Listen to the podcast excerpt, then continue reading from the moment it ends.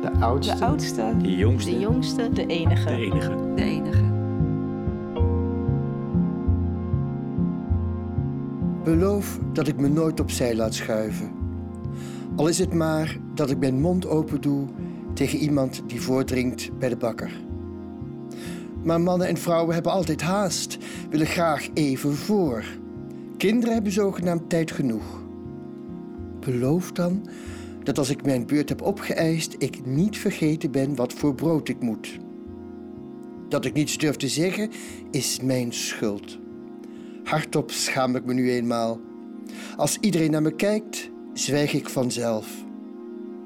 Beloof dat ik me er doorheen elleboog, zoals kinderen moeten langs al dat beter weet.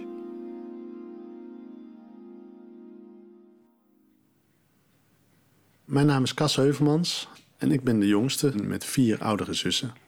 Ja, mijn naam is Annemieke Heuvelmans-Driessen. En ik ben de jongste uit een gezin met vier oudere broers. En wij zijn met elkaar getrouwd. Maar dan weet ik eigenlijk niet meer wanneer ik erachter kwam dat jij uit zo'n gezin kwam. Dat weet ik eigenlijk niet meer. Niet. Ik weet het in alle eerlijkheid gewoon niet meer. Ik heb het wel ehm, opvallend gevonden, want ik had het nog nooit meegemaakt, zijn situatie. En ik vond het heel geinig dat iemand dan vier zu- oudere zussen heeft. Dat, eh, dat, ja, dat, dat vond ik wel heel toevallig en heel, heel gezellig eigenlijk. Ja. Nou, ik ben Carolien. Ik ben de jongste in een gezin van eh, zeven kinderen. Wat ik me kan herinneren is dat eh, niet iedereen meer thuis woonde. Dus sommigen die waren al op de middelbare school of studeerden dus al. Dus er waren een paar uit huis. En eh, echt als klein kind viel me op dat we een foto eh, op het dressoir hadden. Een zwart-wit foto. En er staan ook, eh, er staat ook een bepaalde tekst uit de Bijbel staat daarbij. Er was ook een glazen stolp. Daar zaten lokjes haar in van hem. Een beertje van hem. En dat zag ik. En ik wist dat het speciaal was. En ik associeerde het met eh, het missen van iemand. Ik ben Erik van Oost. Ik ben de jongste uit een gezin van 12 kinderen. Ik heb eh, acht zussen en eh, drie broers. Ik had ook een oudere moeder. Dus, en die was ook ziek. Die had zware longziekte, zeg maar. Dus ik naar de, ja, alle dingetjes naar de huisarts of eh, schoolarts of tandarts of eh, andere dingen die een klein kind doet van school.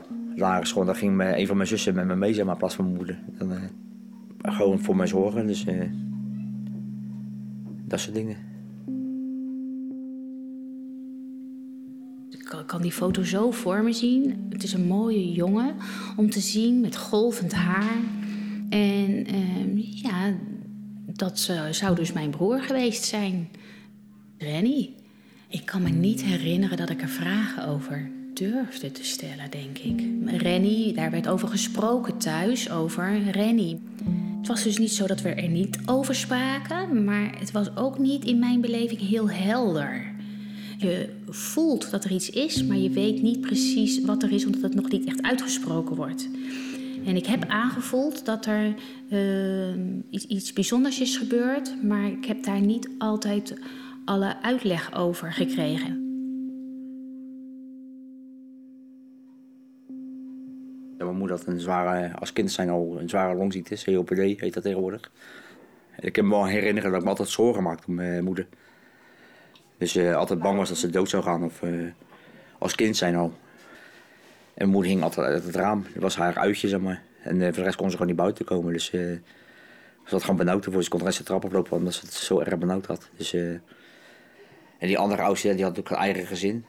En vaak uh, vroeger ook zo konden kon, helpen. En dan zei ze, ja, we hebben geen tijd. Of uh, dat heeft ook vaak conflict opgeleverd. Van, uh, dachten van, ja, dan maak je maar tijd voor je moeder. Op dat moment ben je boos van, ja, ze wil niet komen helpen. Maar je hebt een snelle oordeel. Maar achteraf denk je van, ja, ze had ook een eigen gezin. Met de man en de kinderen. En was met andere dingen bezig. Je oudere zussen of broers zijn toch een beetje rolmodellen voor je. En ook een klein beetje ouders voor je. Bomen klimmen, hutten bouwen, brommers. Uh, ik, kan, ik kan een brommer uit elkaar halen. En uh, ja, ik rij motor. En uh, weet je, allemaal van dat soort dingen. Dat, dat krijg je dan toch mee. Ja, dat had ik fantastisch gevonden. Maar ik ben daar nooit mee opgegroeid.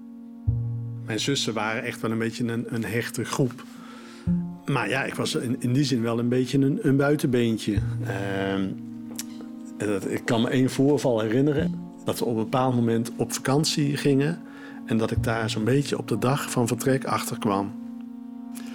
Ja, maar dat is iets wat mij altijd is bijgebleven. Dat ik het gevoel had van, ja, maar ik ben daar helemaal buiten gehouden, buiten die besluitvorming. Ehm, we hebben inderdaad een, uh, hoe heet het, uh, iMessage groep met z'n met vijven. En daar wordt heel veel in besproken. Maar ik weet gewoon dat zij nog een apart groepje hebben waar ik niet in zit. Dat, dat is een beetje net als vroeger, dat je denkt, ja, ja, goed, meiden, regel het maar lekker onderling.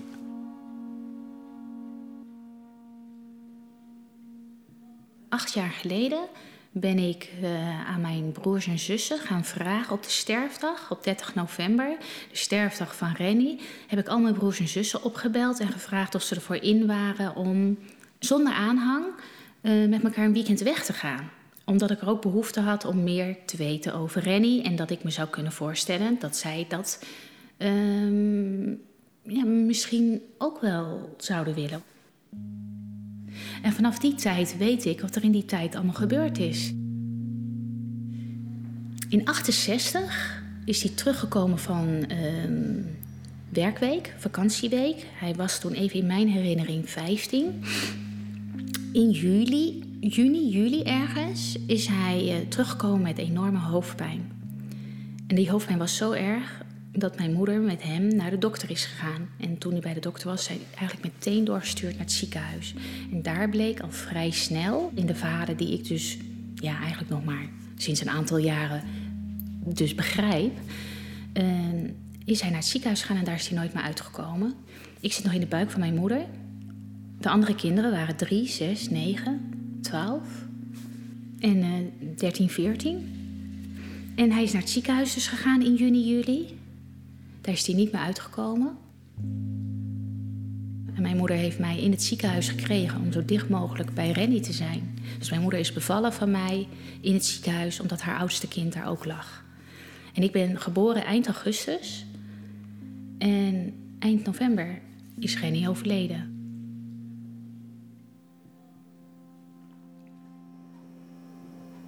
Mijn moeder was altijd erg bang dat ze s'nachts benauwd had. Dus ging ik op de grond naast haar slapen, naast haar bed. Eerst met een matrasje op de grond. En daarna met een uh, soort campingbedje naast haar. Als ik zaterdag, als ik zaterdag met mijn uh, vrienden ging stappen, nou, dan ging ik om, uh, om half één, ga naar huis. Dan zei mijn vrienden, waarom ga je naar huis? Want het is nog, de laatste meter gaan om één uur of was nemen met z'n allen een taxi terug. En dan zei ik, nee, ik wil nu naar huis. Maar dat was niet wat ik naar huis wilde, omdat ik naar mijn zin had. Dat ik gewoon in mijn achterhoofd zat van, hoe gaat mijn moeder thuis? Midden jaren 80 was hele grote werkloosheid. Dus ik zocht naar, heel hard naar werk.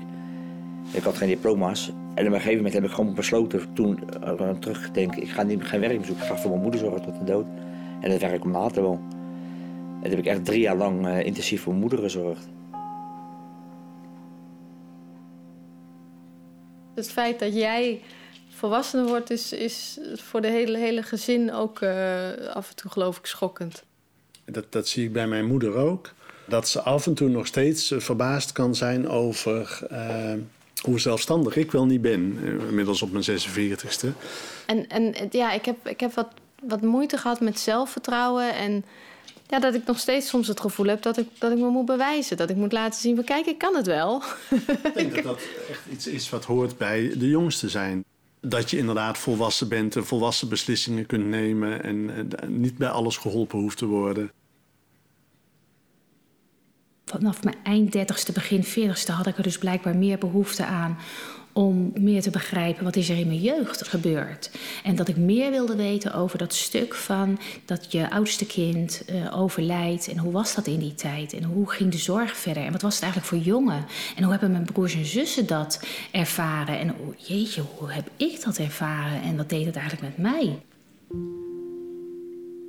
Volgens mij merk je al heel veel op in een buik. Volgens mij kun je spanningen aanvoelen als kind in een buik.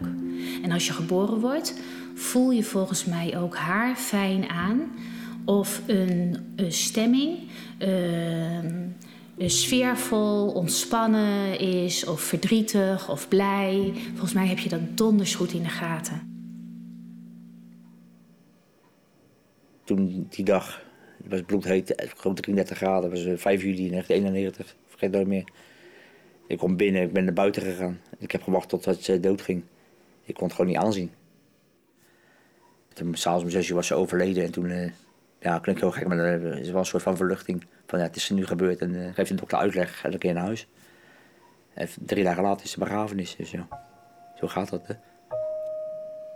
Ja, weet je, dat gaat van alles in je hoofd natuurlijk op zo'n moment. Dus hebt heel veel angst ook. Van, hoe, hoe, je valt in een zwart gat, je bent 24 uur per dag met iemand bezig om te zorgen. Dus het eerste val je een heel zwart gat en ten tweede ben je gewoon angstig. Van hoe moet de toekomst van mij verder? Dus, dus, ja, je bent de in het teken van een ander ben je bezig. Je doet jezelf tekort.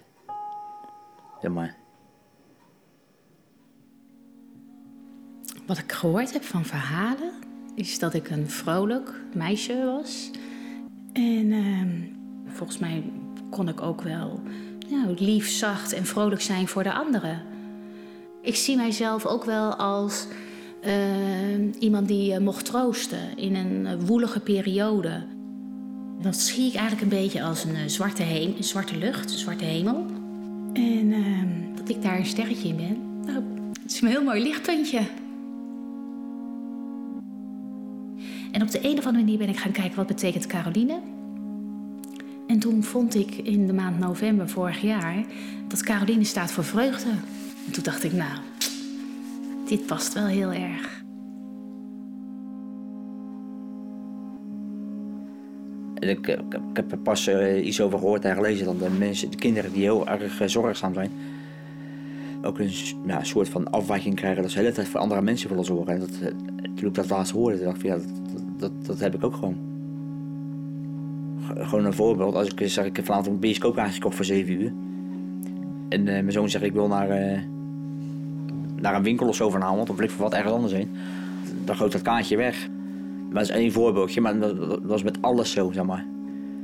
Altijd wegcijferen voor andere mensen, zeg maar. Je hebt mensen die zijn verslaafd aan roken. Je hebt mensen verslaafd aan drank. Maar je hebt ook mensen die zijn verslaafd om voor andere mensen te zorgen. Dus als ik iets goed heb gedaan voor andere mensen, dan krijg ik een soort kick in mijn lichaam van... Uh, van de, nou, ik heb iets goed gedaan voor een ander, zeg. Het zal grotendeels voor de rest van mijn leven zo blijven, denk ik.